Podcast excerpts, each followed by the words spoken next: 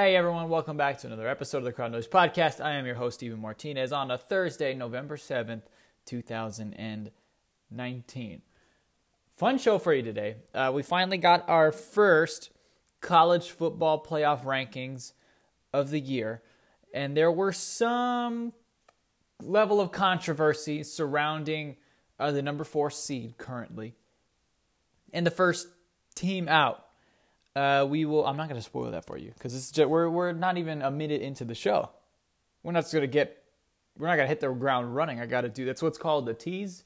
I start talking about something and then I don't finish it, so that way you have to stick around and uh, listen to it. You you won't, but I mean, just you know, we we got to try our hardest. Uh, so we have our first college football playoff rankings. We're going to talk about those for a little bit. Obviously, we have our college football picks of the week. We have our NFL picks of the week. Um, oh, in college football, there was some news that I do uh, want to get into concerning one of uh, what used to be considered the crown jewels of the West Coast. So uh, there's another tease for you there. Some news coming out of uh, the Pac 12 that we will get into. Uh, college basketball started. We had no coverage on that um, preseason or last week because I had, I'm going to be honest with you, had no idea the college basketball season was starting uh, this previous Tuesday night. Came out of absolutely nowhere. And I told you I had the sim I had a similar um, dilemma, I guess you could say, or issue with the NBA season. Totally locked in on the NFL and college. I had no idea. I knew basketball was coming back, but I didn't know exactly when. And then out of nowhere, I saw a commercial. NBA tips off this Thursday or Tuesday or whatever, and I said, "Oh, I, I actually need to do a show about that. I have to get that in the show. Uh, by the time I saw the college basketball commercial, it was far too late. I think it was like Monday or Sunday, um, and you know after the the show came out last Thursday, so we missed it. Oh well, I guess. Um, look, it's kind of hard doing a preseason for college basketball anyway because there's, you know, you get 64 teams in the tournament. 68 teams total. I mean, it's hard to pick a preseason champion, and it's rarely, rarely who you think it's going to be. Last year, everyone was picking Duke in the preseason, and everyone was picking Duke uh, to begin the tournament. Those were both wrong. I was out on Duke from the very beginning. This year, I don't know if I'm. I don't. I, I don't. I don't have any bias on any teams this season. I like uh, Carolina, big Cole Anthony fan, but again, my ultimate formula for winning a national championship in college basketball is the more veteran seasoned teams. And right now that would be Michigan State, but they're already 0 1 on the season uh, via loss to Kentucky. And of course, it's one game. We're going to play from now until February and then into March for the postseason. So there's a long way to go. I'm not, I'm not burying Michigan State yet, but wait. It might be a good thing, is what I'm trying to say, that we did not have a preseason episode for college basketball because trying to pick a Final Four and then a national champion in November or October is is I mean, you're trying to find a needle in the world's largest haystack. It's it's it's nearly impossible. But it did start, so I'm gonna I, I'm very excited that college basketball is back. We did watch uh, the Duke Kansas game. It's gonna be a much different Duke team. Okay, this is not going to be the Zion Williamson, RJ Barrett high flying scoring team. They're going to be very similar to like a Syracuse team, uh, maybe last year's Virginia team. And not to say that they're going to be national champions or Final Four team, because again, I'm not getting into that. What I mean by that is they're going to be purely defense. They're going to be a defensive team, top to bottom. They're not going to have the isolation go-to scorers that they did last year with even Cam Reddish, uh, RJ Barrett, and Zion Williamson. They're going to have to play team defense. This is going to be a more traditional Duke team that we're going to see this year. It's not going to be any one player, it's going to have to be 1 to 15. And they're all going to have to play defense as a unit. And we saw that against Kansas uh, on Tuesday night. Kansas had over, I want to say, 15 turnovers in the game. They played horrendous. And I don't, and again, it's one game. I'm saying the same thing about the Lakers. Everyone was burying the Lakers. Started off 0 1. Now I believe they're 6 and 1. it was one game. But dissecting that one game, Kansas did not play well offensively, though I don't think it was necessarily their fault. I think that was more a testament to Duke's defense. And again, first game of the year. have not played since early March. If you're Kansas, mid March if you're Duke. And Duke specifically is, is a brand new team because, again, they've fallen into that one and done trap where they've had to replace entire rosters year in and year out. Um, but Kansas is a little bit more experienced bringing it back Udoka Azubuike. He did not play very well at all. But again, I give that, um, I attest that to Duke's defense, not so much Kansas um, having an inability to score. I think they'll figure it out. It's one game. So there's that. There's your college basketball, um, I guess, preview, breakdown of what we saw uh, Tuesday night. Cole Anthony on, I believe it was last, yeah, Wednesday night. Today's Thursday. I'm lost on my days. Last night or two nights ago. I don't remember. Cole Anthony's first game, though, with Carolina, stud.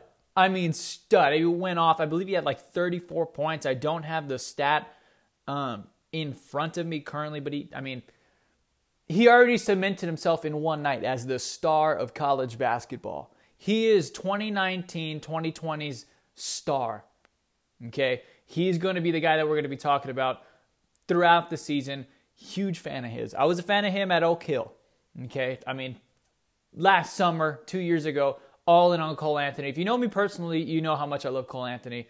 Very excited to see him play with the Tar Heels. Okay? I cannot. Cannot wait for the season to develop. Can't wait to see him in Tobacco Road, in the tournament, and so on and so forth. But again, I can't stress this enough. It was one game. It's one game, and we and we're gonna be playing into. We haven't even gotten to the tournaments. Okay, it's been one game. Feast week, which is uh, the week of Thanksgiving, that's why they call it Feast week. Is let's say two weeks from, or maybe three weeks from now, because Thanksgiving is three weeks from today. So yeah, about three weeks until tournament time. Um, we're to be seeing teams in Atlantis. We're to be seeing teams at Maui Jim, the PK80, neutral floors. We'll have a slightly better idea of what teams are going to look like. And even still, I'm not going to crown a team or bury a team after feast week, after tournament season, because they're going to be playing way into March, into next calendar year. Don't forget the way Oklahoma played two years ago uh, with Trae Young. They came out of the gates on fire. They were the program, the hottest program in college basketball, maybe the best offensive team in college basketball for the first half of that season. And then they just totally derailed and they lost in the first round to Rhode Island that year. Who Rhode Island is traditionally a very good team, uh, one of the better mid-major teams in the country. But if you're Oklahoma and you're Trae Young, you probably should win against Rhode Island in the first round of the tournament. So that's just a, a trying to I'm trying to point out teams are going to be much different in February compared to what they were in November. You're going to have teams that come out of the gates rolling in in, in a tournament week, feast week, you know, early before you know conference uh, schedule even starts. And then as the season progresses and teams start to figure them out, and the coaching gets a little bit better. You know they're going to get worse, and then vice versa. You're going to see teams that start off really slow. Michigan State could be one of those teams. They lost their first game, so I mean you know, not a huge deal. You like to start off 1 and 0, much better feeling than being 0 and 1. But they're going to get better. They're only going to get, they're led by Cassius Winston, you know, veteran, seasoned guard. I love those players. They're going to get better. Teams will get worse. So it's all, it's uh, up to us to watch how the season develops. It's going to be a lot of fun. And don't be sad that we're missing Zion Williamson, okay, or we're missing RJ Barrett that's kind of the double-edged sword with this this one and done uh, rule that the NBA has. You're going to have stars in college basketball, and they're not going to stick around. Each season, you're going to have to learn new players. You're going to have to learn new teams. Teams are going to be different from one year to the next. Like this year's Duke team, it's a completely different team than last year, almost top to bottom. They have returned players uh, from last year's team. Has the Duke Duke Duke Duke Duke Blue Devils but it's not the same style of team. It just it just isn't. And that's the problem with uh, with the, the one and done. I think if you get rid of that, you let guys go into the NBA straight out of high school. The guys who want to be in college are going to return, and you'll have the kind of it'll it'll it'll be throwback college basketball where teams will return players, and you'll have dynasties in college basketball again. It's only a matter of time. Okay, they're gonna fix that because I think this is part of the problem. You only get Zion Williamson for one year in college basketball. It you know Better than no years, I, I suppose. But I'm sure Duke would love to have returned Zion Williamson for a second or third year. Um, in Cameron Indoor. So there's your little uh, college basketball coverage, I guess. Wasn't planning on it. That was just totally off the dome. I'm going to be completely honest with you. Really did not plan on doing college basketball today. And yet, here we are. College basketball is just that much fun. I love college sports. You know this. And college basketball, it's it's just it's so much fun. I could literally watch any team, any game. I don't care. It doesn't have to be Duke, Syracuse, Duke, Carolina, Kentucky, Florida. It doesn't have to be any major schools. I can watch college basketball. There's so many different teams and, and philosophies and, and, schemes. I love college basketball so much. I know I'm going into my Bill Walton mode right now. How much I love everything in this world is uh, a beautiful environment for all of us inhabitants that uh, walk across the the universe and trying my best here to do my uh, my Bill Walton. But the point is, college basketball is back, and it is tons of fun. And I can. And by the way, speaking of that, Bill Walton is back. I cannot wait to watch Pac-12 basketball and have Bill Walton not call games and just talk about nothing and say everything. I love it. Some people can't stand Bill Walton. I can't stand those people. If you don't like Bill Walton, there's something wrong with you because Bill Walton is just he's just a genuine person. He's not trying to spew nonsense, which he is doing because what he says has absolutely nothing to do with basketball, probably 98% of the time. But you know he believes in what he's saying. Whatever it is he is saying. He totally believes in it. And I kind of like that. It's it's lots of fun. It fits the pack. It fits the Pac-12 he will be commentating the Maui Jim tournament actually, as he does every single year. Um, that'll be lots of fun.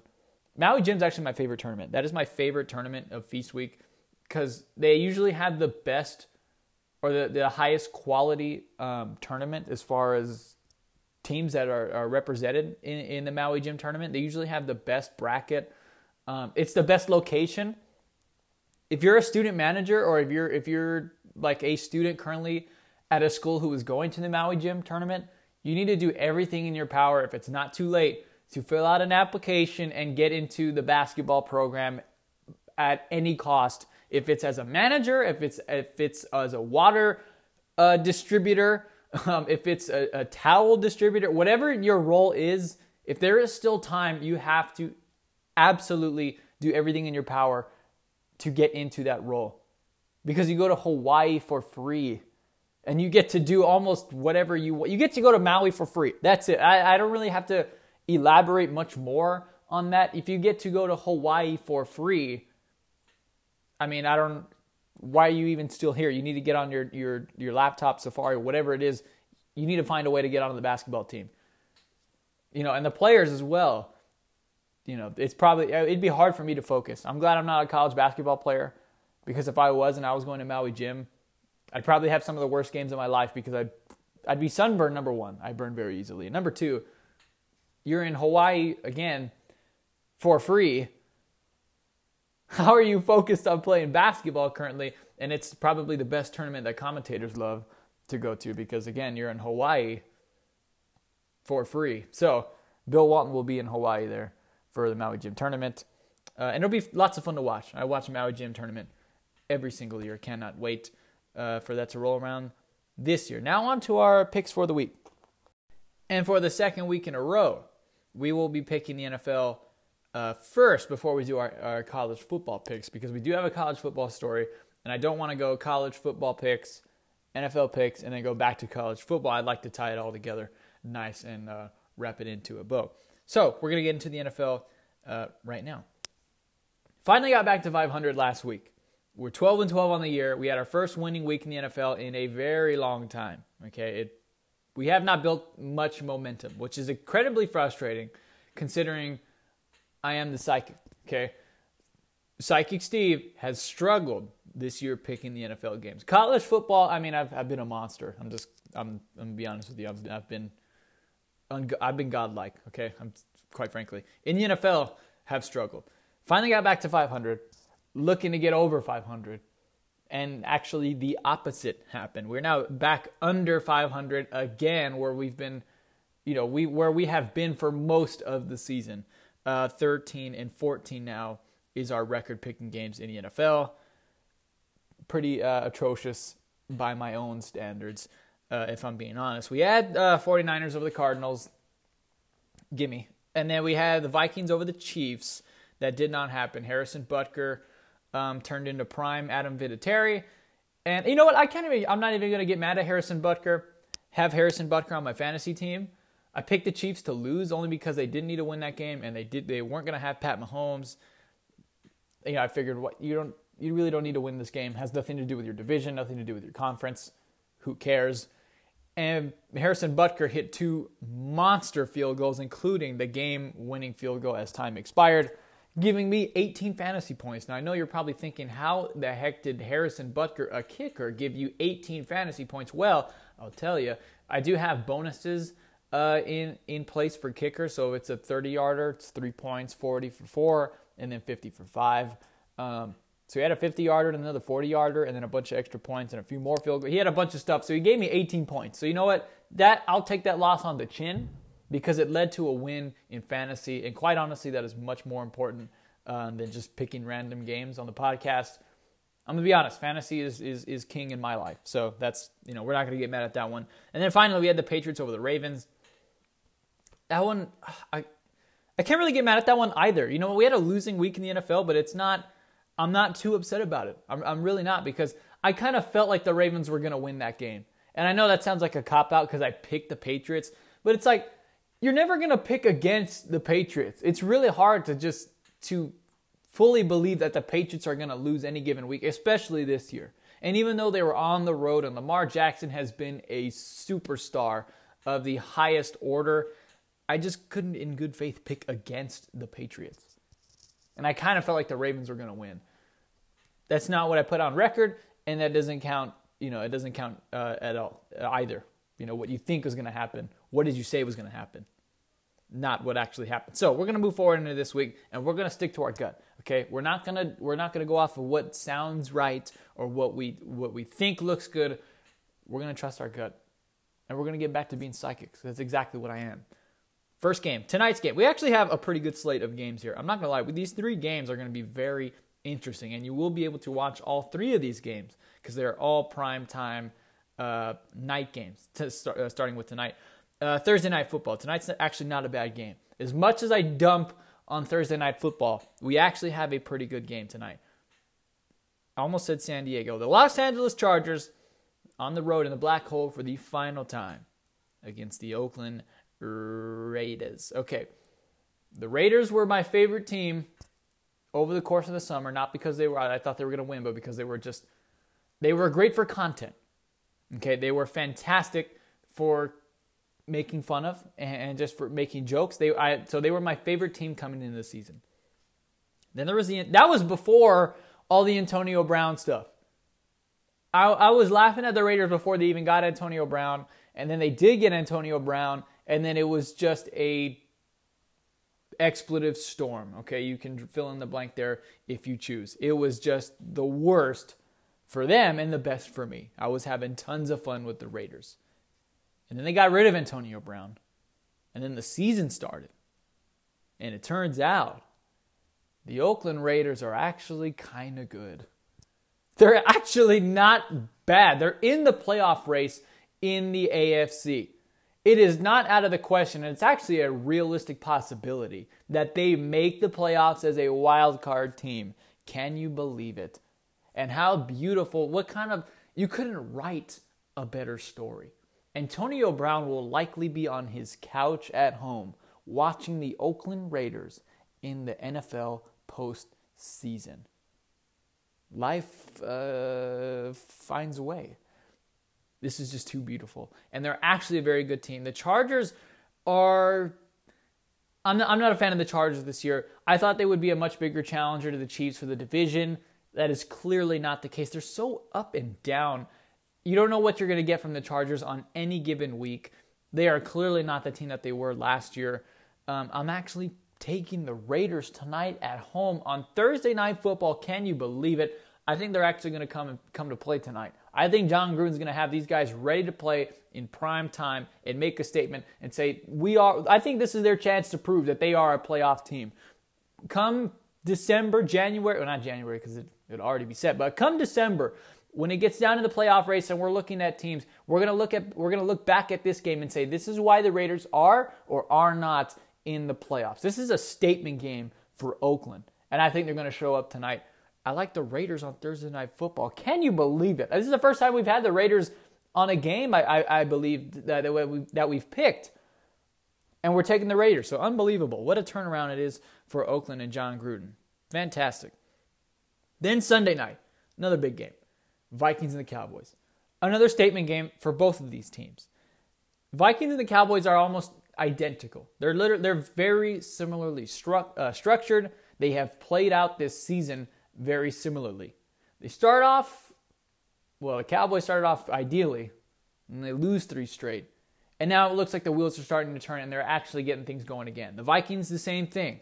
Did not get off to quite the start that they were hoping for, and yet they're sitting at I believe, six and two, seven and two. I will check that for you right now. They're six and three.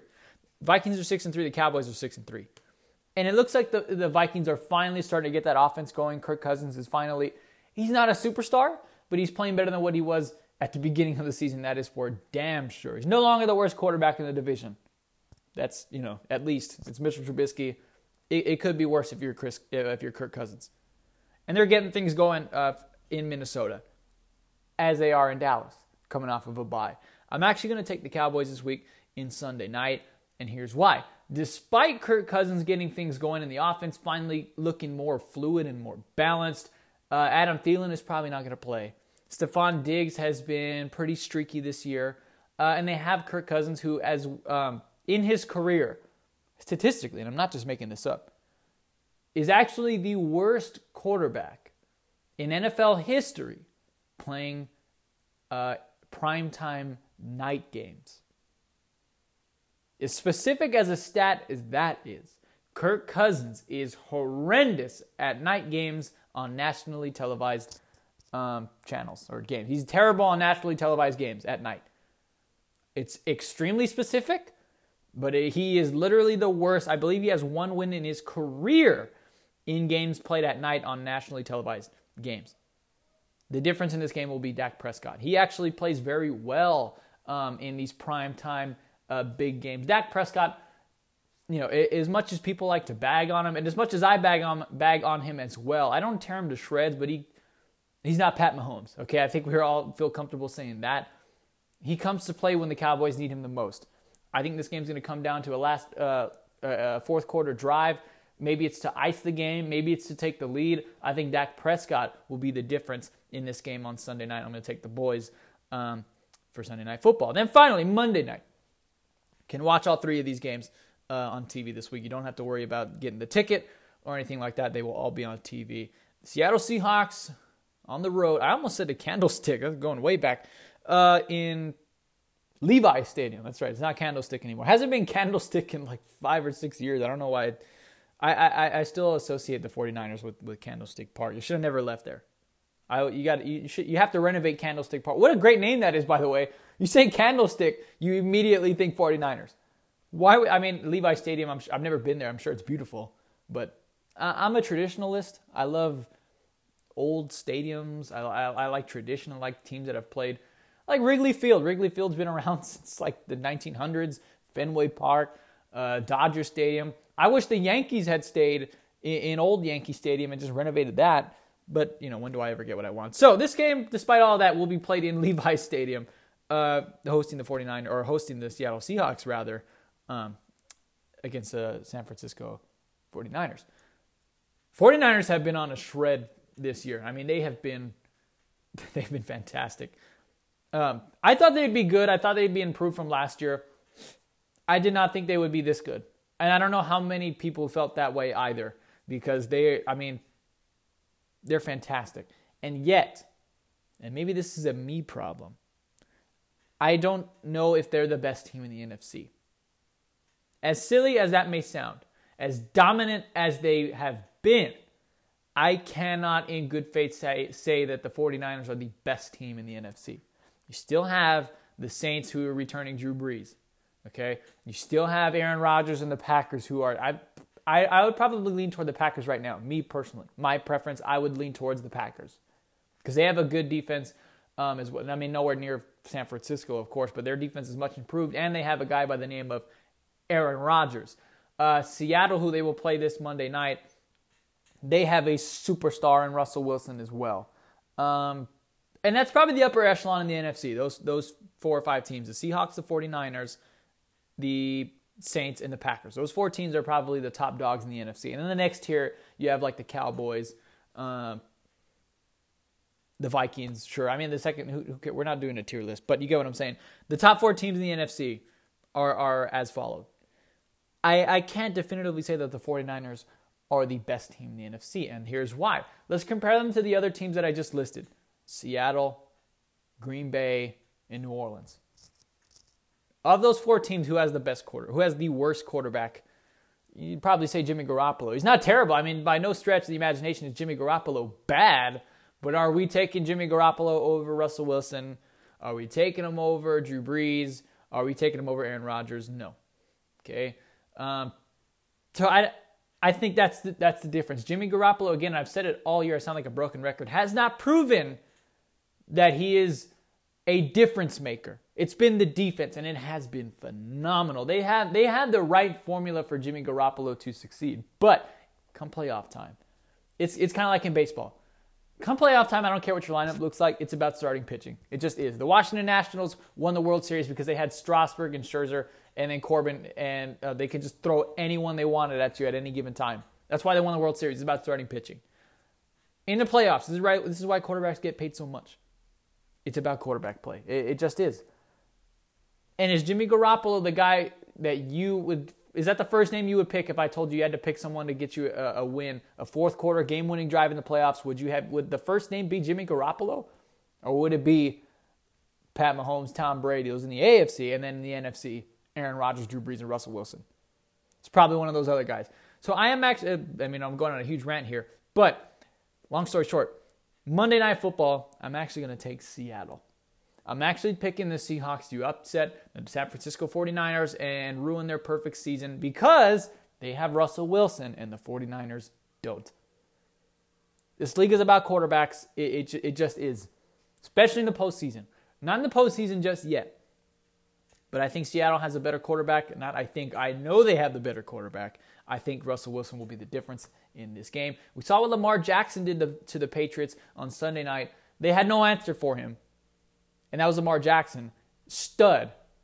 Russell Wilson, a stud in his own right. I think he will be the difference in Monday Night Football. So there are your NFL picks. Now on to our college football picks.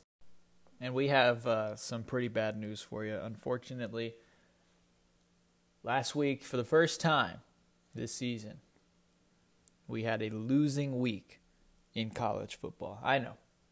I know. It's been two bad weeks in a row for us. We lose our 15 game winning streak last year, last week at the hands of the Notre Dame Fighting Irish. And then this week, to follow up that performance, we have a 1 and 2 week in college football. I know it's it's it's a a Greek tragedy.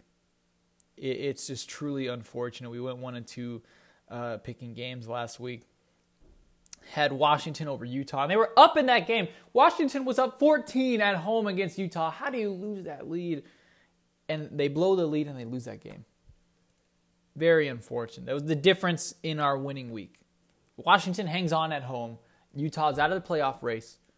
We're two and one. We have another winning week, but unfortunately, we did not get what we were asking for. Uh, then we had what was the oh the world's largest outdoor cocktail party. Florida was just outplayed that game. You know what? They they just they, they couldn't really get anything going. There was no uh, rhythm in the offense for Florida. I watched the game. It was a fantastic game. Just I mean they, they were just outplayed, quite frankly, on Saturday. The dogs uh, take that one, Georgia over Florida. Then finally we had was the easiest game of the week, uh, Oregon and USC. Oregon just flat out rolling over the Trojans in the Coliseum. It was it was bad. That game was just bad. And actually, what's funny about that is that USC actually came to play for the first half of the first half. I mean, they were pretty, that game should have been up. They should have been up like seventeen nothing. Uh, Kedon Slovis starts off the game hot. Justin Herbert came out. He, he played ugly to start that game.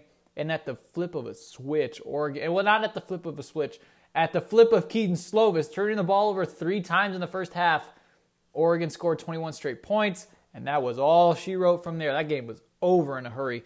Uh, Clay Helton not sleeping too well these days, but we did pick the Ducks to win that game.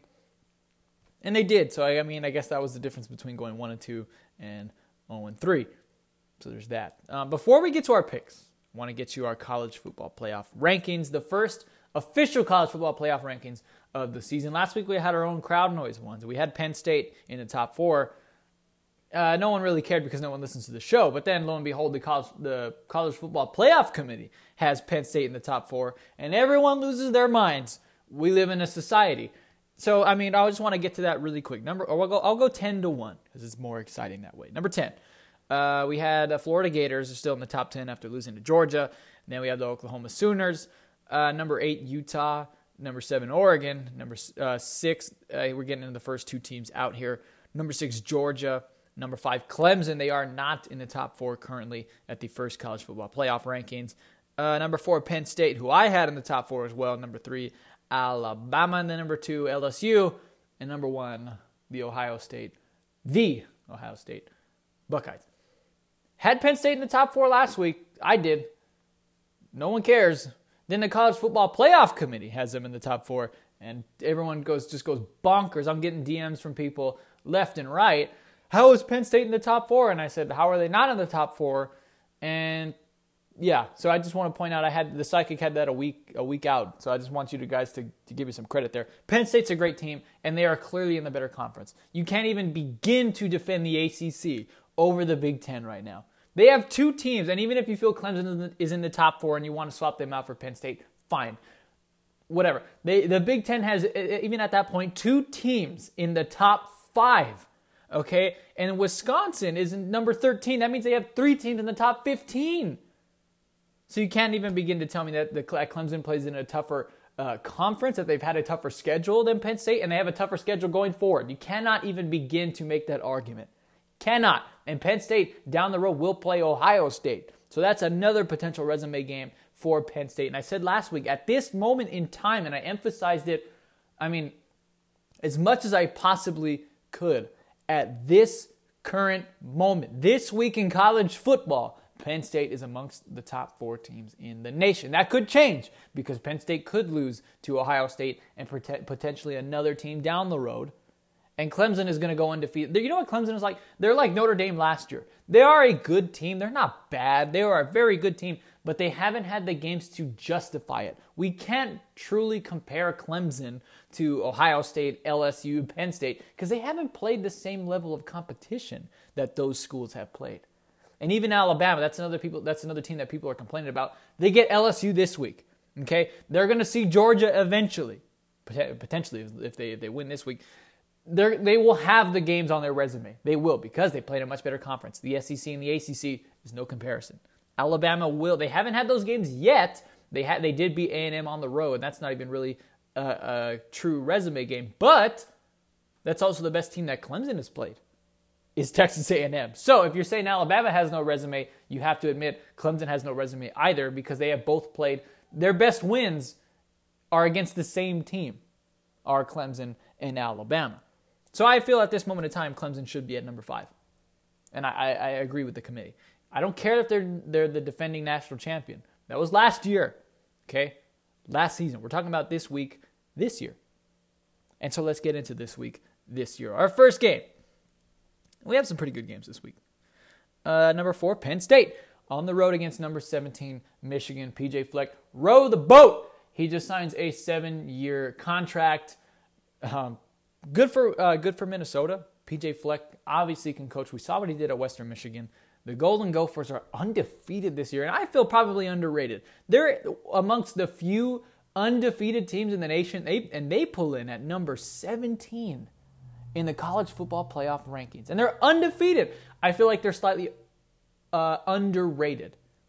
They're probably not making the playoff. I'm not saying they should be top 10, but top 15. I mean, come on, they're undefeated. How can they not be in the top 15 if you're if you're undefeated on the season still. That that doesn't really make much sense. But PJ Fleck does get a nice fat contract uh, to reward him for his uh, I mean historic start uh, at, at, Minnesota. And again, another testament to the Big Ten. This will be another resume game for Penn State. If you don't think Clemson is better, if you don't think Penn State, excuse me, is better than Clemson, this should show you why they are. They're playing an undefeated team in the Big Ten that's number 17.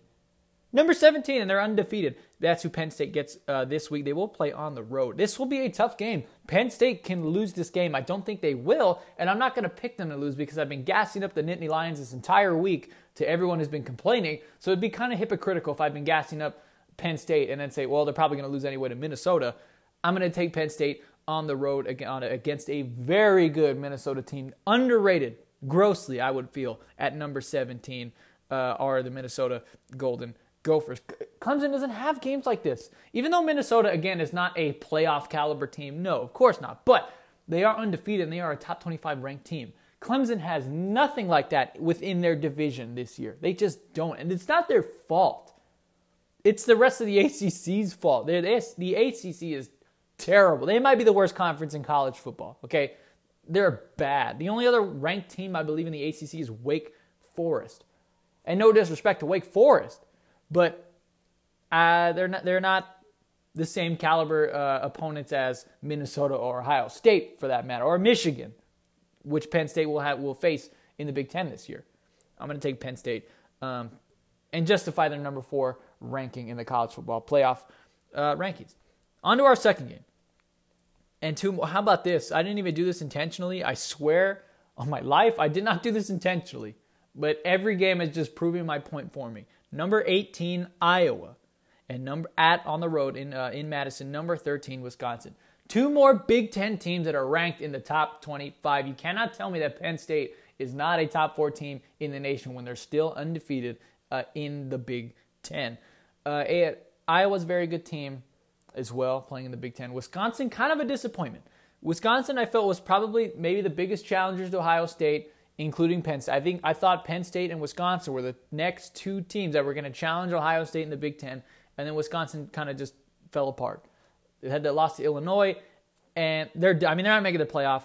I think they're a little bit overrated. You have Wisconsin ranked over Minnesota, and Wisconsin already has two losses. Wisconsin number 13, you have uh, Minnesota at 17 a little bit unfair in my book. We should be rewarding these teams for winning. It's hard to win eight, nine straight games. It, it just is. Ask Wisconsin. I do think they will win this week, uh, however, because they do have Jonathan Taylor, potentially the best running back in the country still. I think he's going to be the difference in this game. He's a superstar, probably a first round pick, potentially a top 15 pick in the NFL.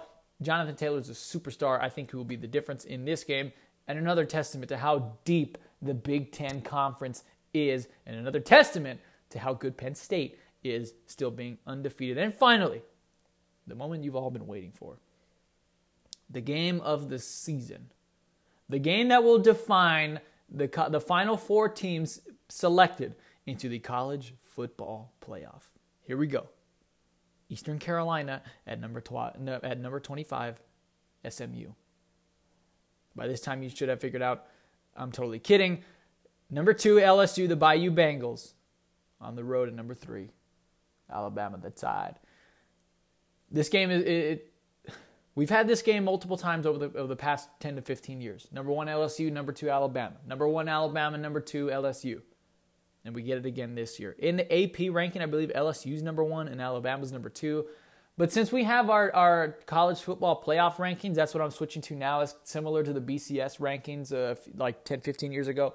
Once you get to that, that's what I'm switching to because that's what that's what actually matters come selection Sunday and come you know deciding bowl game. So we're going to switch to the college football playoff rankings. LSU is number two, Alabama's number three. Watch if you watched any second of mainstream sports media uh, this week. And by the way, I want to commend you because if you're listening to this, to this show and you have been listening, you are officially an indie sports listener because you cannot get any more underground than the Crowd Noise podcast. And so I just want to congratulate you and commend you because you, this is the price you pay for being indie. You may not ever consider yourself being an indie person.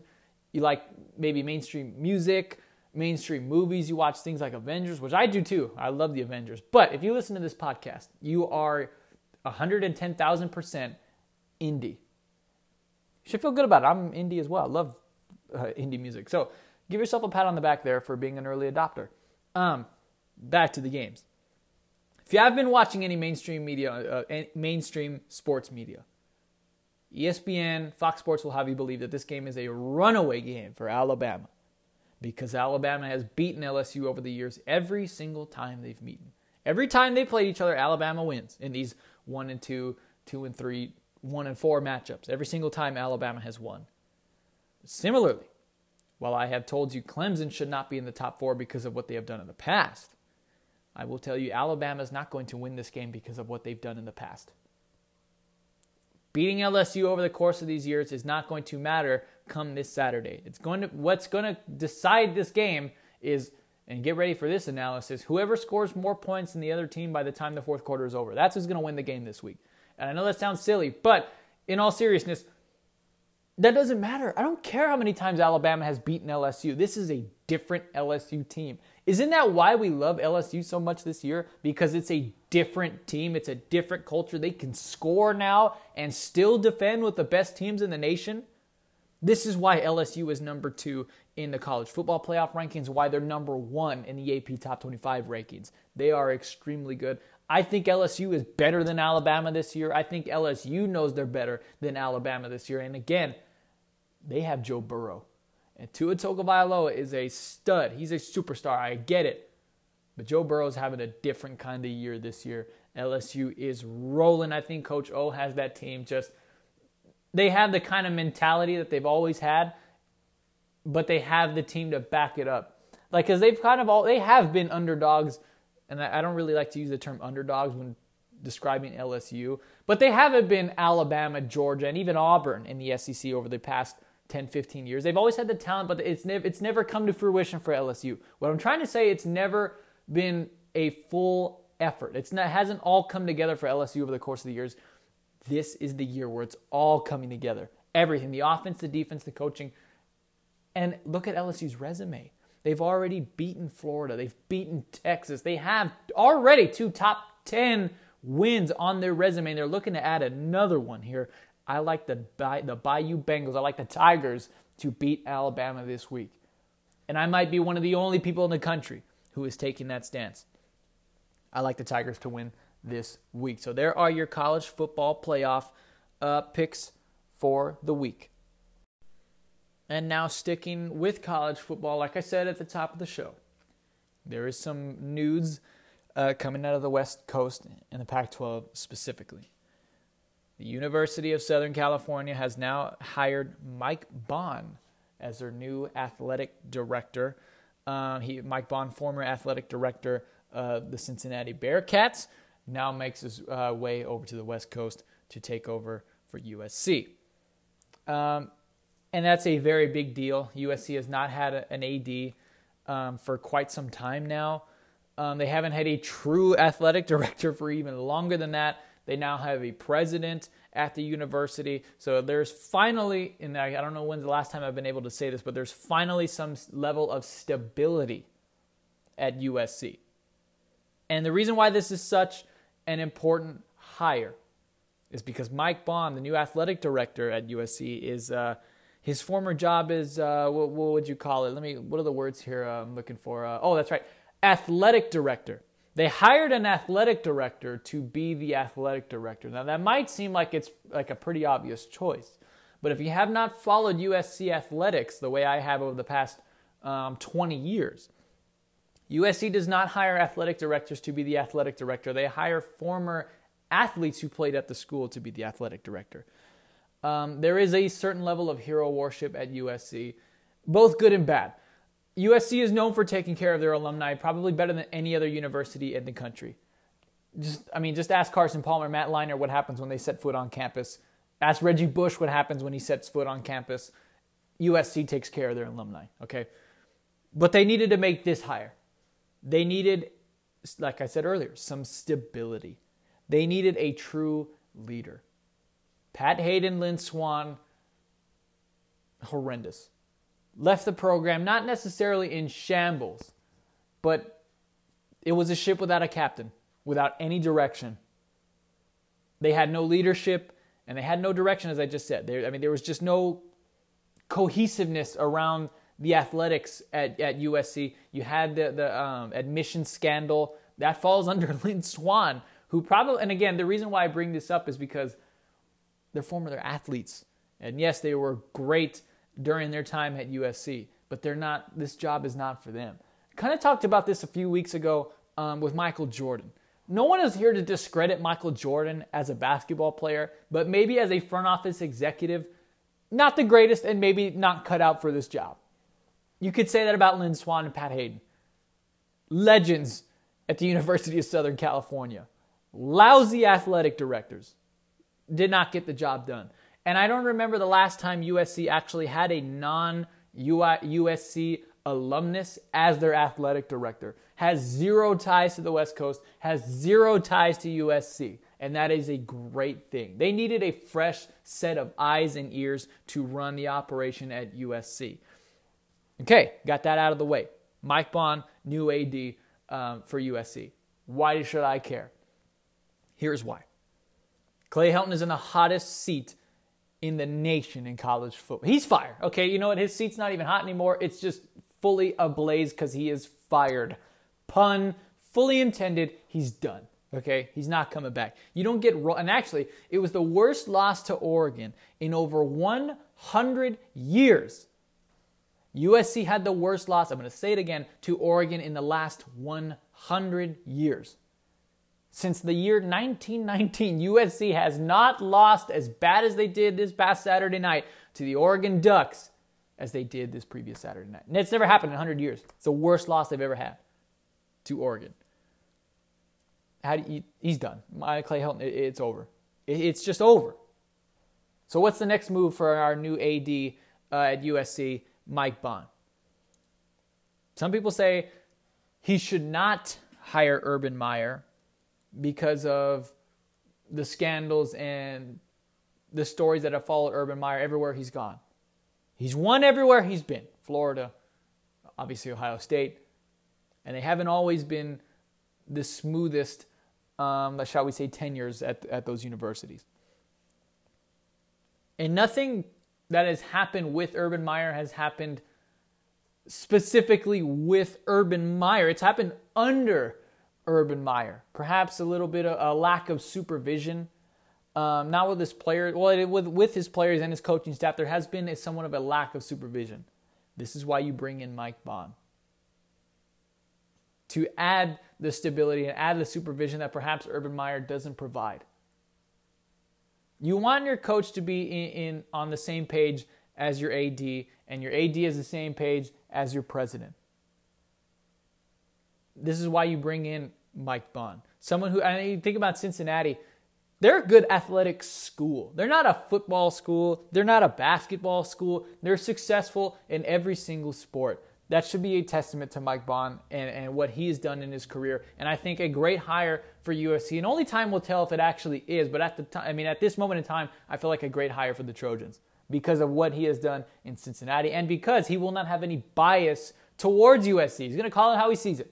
And I think that's a great thing something that USC has not had in maybe my lifetime. So I think that's a good thing. And my point, uh, or my personal opinion on people, uh, for people who say that Mike Bohn should not hire uh, Urban Meyer, I feel like USC would not have hired anyone who did not intend to go fully after Urban Meyer. This is USC. Okay, so West Coast, it's Los Angeles. You don't just hire anyone, you have to hire a star. The Dodgers bring in superstars every single year at the trade deadline. They bring in Yu Darvish, they bring in Manny Machado. They're looking to bring in Francisco Lindor over the course of the winter. The Los Angeles Lakers didn't just build a team from scratch. They brought in LeBron James and Anthony Davis. The Los Angeles Rams don't just draft well, they also bring in guys like Ndamukong Suh and then Jalen Ramsey and Aqib Talib, and they shipped out some of those guys as well. But they do bring in those stars. This is Southern California. You can't just go out and get anybody.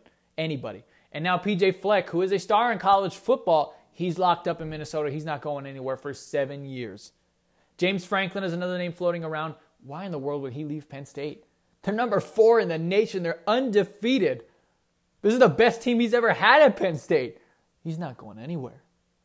Urban Meyer's just sitting at Fox across the street, whose headquarters is, are in Los Angeles, doing nothing.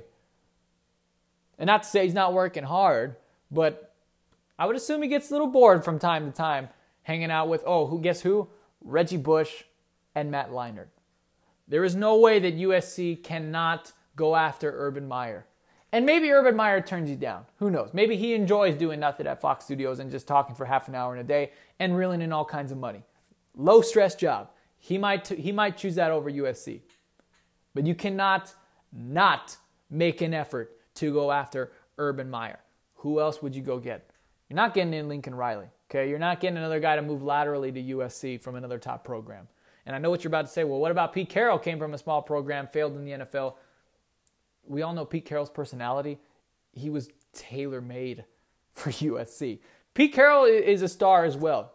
Really quirky guy, big personality, talks a lot. He was made for USC. Pete Carroll was a star in the making. Urban Meyer is a star already made. He is the one who can resurrect this program, who can already, he has proven already he can win anywhere. And you can make an argument. USC would be the biggest brand that he's ever coached for. Bigger brand than Florida. That is for sure. Cannot argue with me that Florida is a bigger brand in college football than USC. Then you have Ohio State. Probably make a good argument for Ohio State, but I, I am leaning towards SC, the Pac-12 aficionado. I'm leaning towards the West Coast. I, I just am. Can't argue the tradition and the history at USC. And Ohio State's a blue blood program as well. But again, I would I would lean towards USC as being the the bigger brand in college football.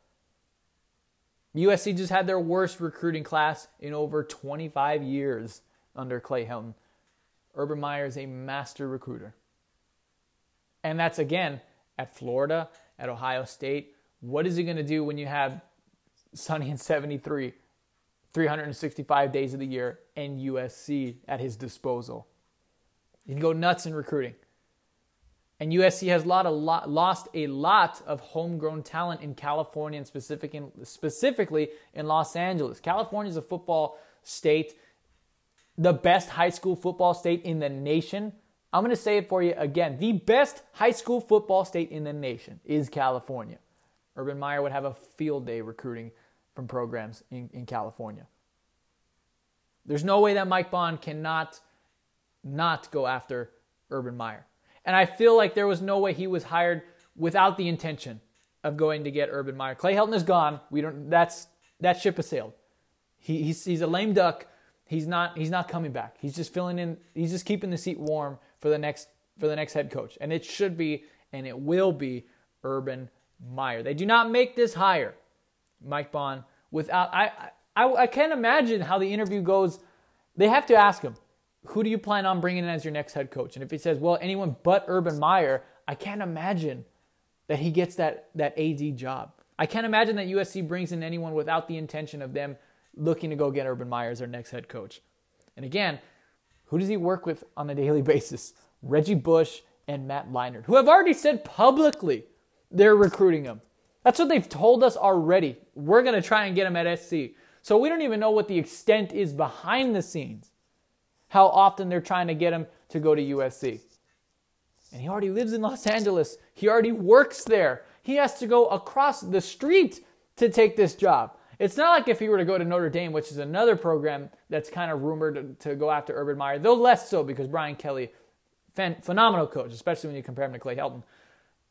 He doesn't have to move across the country. He's going across the street to USC. I don't I don't understand how you could not want Urban Meyer at USC. It's in LA, it's a city of stars, and it's a city of winners. And Urban Meyer has proven in college football that he is both a superstar and a winner. Now let's go to the quote of the week. I'd like to close out every single show with the best quote that I heard from the previous week, and we like to call it the quote of the week. We are very literal people here at the Crowd Noise Podcast. Here we go. Let's keep it in Southern California. Quote Hashtag washed king. LeBron James. And this was not a direct quote, it was a tweet, though we do consider tweets quotes as well. It's 2019, Okay, I don't need you don't need to actually say it verbally to have said something. Social media is a very important part of sports culture in today. It just it just is. So this is qualifies for quote of the week, and it does because it was actually a quoted tweet. So it's literally the quote of the week. But over the course of the summer, people have written off LeBron James. Some people, I don't know who, but a few people have.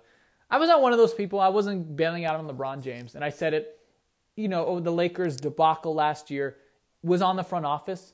Though you could share some of the blame with LeBron James because he is the face of the franchise. He's the best player. I think that was fair, though. It was not his fault. Maybe 20% of 10% of what happened to the Lakers last year was on LeBron. He, he couldn't construct the roster last year. And now he finally has a true partner in crime and a real roster in LA. And going back to what I said earlier, uh, after one game, they lose to the Clippers and teams that were, I mean, people were just writing off the Lakers. It wasn't going to work. Anthony Davis was didn't mesh with LeBron. People were, I mean, people were killing him after one game. And since and since that game, they are actually six and zero. Oh. LeBron James now has had three straight triple doubles on the road. Anthony Davis is contributing in ways that even people really couldn't even imagine. Dwight Howard looks like, I mean, his career is revitalized. He, he's one of the main keys to this Laker team. Actually, is Dwight Howard. He's playing phenomenal. I mean, he's just he's rim running constantly. He's defending the rim. He's getting rebounds, taking a lot of pressure off of JaVale McGee and specifically, uh, obviously, Anthony Davis. Okay, because they can't they can't throw the, the entire weight of the world on Anthony Davis. Um, they're they're taking care of him, and Dwight Howard is one of the biggest reasons they're able to do that. The Lakers are fun. They're so much fun to watch. It's constant pick and roll lobs. It's constant fast break, full court passes. This is what the Lakers were meant to be. This is what they the people this is what people expected them to be last year with Lonzo and LeBron, like lots of rim running, pick and roll, fast break, you know, and it, it, it never materialized. And now they finally have it this season. And Anthony Davis is, is, is helping LeBron, I think, more than potentially even than LeBron imagined. And you see it, he because a lot of people said he was washed. This is where he gets the hashtag washed king from, because uh, a lot of people saying that he, he was done. Past his prime, obviously. The game had passed him a little bit. Now it's Kawhi's turn, Giannis's turn, um, and LeBron James is he's, he's tearing the league into shreds. He's taking the league by storm this year. Actually, LeBron James was underrated coming into the season. And I don't remember if I said it on the show specifically. I may or may not have that. I don't remember. But it was hard for me to declare LeBron James not the best player in the league. I, I, I couldn't definitively say it uh, without being proven otherwise. And Kawhi Leonard is great. But we did not see, and he had a, the reason why he earned that title, or why many people feel he earned that title, best player in the league, is because of what he did last postseason. The 2019 Kawhi Leonard Raptors run is going to be one of the great postseason runs in basketball history. It just is. He was phenomenal. But he did that without having to face LeBron James. He did that without having to face really even Kevin Durant. Only faced him for about one half. And he did face Giannis in the East and was able to take care of him. But LeBron James was not present for any of those series in the East or in the finals. So I wasn't I wasn't ready to declare Kawhi the best just yet. I wasn't. Now I'm kind of glad that I had waited a little bit. Because I'm a believer in being an early adopter. But there's sometimes when you have to be a little bit patient. You can't jump the gun. This was one of those cases. LeBron James is reminding everyone just exactly who he is. Because he has a roster. He has a roster now. He has a true sidekick in Anthony Davis, who's been phenomenal. He has a supporting cast off the bench Dwight Howard is, is maybe the MVP of the Lakers this year. When they when it comes down and they say who's the team MVP, Dwight Howard should be should, should win it. At this point, and of course, the season could change. It's only been one week, but the Lakers are fun. They play defense. They play fast. They're working very well together. The chemistry is off the charts. And I said they were going to start off slow. I was dead wrong on that. They're six and one. They're sitting atop the Western Conference at the number one seed. They're great. And they might, I mean, they're playing better than the Clippers right now. They just are. They're playing better basketball than the Clippers. They're playing team basketball. They're playing how the Clippers are supposed to be playing, defensively and in team-oriented basketball. And the Clippers are still good. I think they're five and three or four and three. They're not terrible. And again, the season's still just getting started. And I don't mean to overreact here, but the Lakers look pretty scary. The Lakers look pretty good right now, and LeBron James specifically looks polished. I think those that extra month and a half that he got off from not making the playoffs, I mean, it was it was vital for him to get to get those uh, those games off and to not have, not have to play into late June. You're seeing the difference that it was paying uh, to start the season. The Lakers look phenomenal. It's because of LeBron. It's because of Anthony Davis. It's because of Dwight Howard. I cannot, I cannot praise Dwight Howard enough and what he's done for the. I mean, he's he's fantastic. He is, he's just great. He's playing phenomenal right now. Danny Green is doing his part. Avery Bradley is defending like nobody's business. Uh, Quinn Cook is, is getting into the fun as well. He's playing some defense. He's hitting some open shots.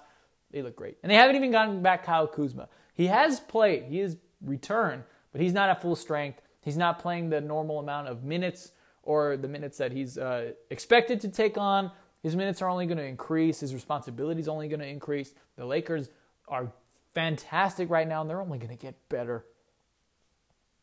That is going to take us to the end of this week's episode. Appreciate you guys stopping by and sticking around. Um, we got Alabama LSU this Saturday. That is prime time. Oh, I can't wait for that game. That's it's like a national championship game, you know, two months, three months in advance. I cannot wait. College basketball is back. That's going to be on every day from now until March.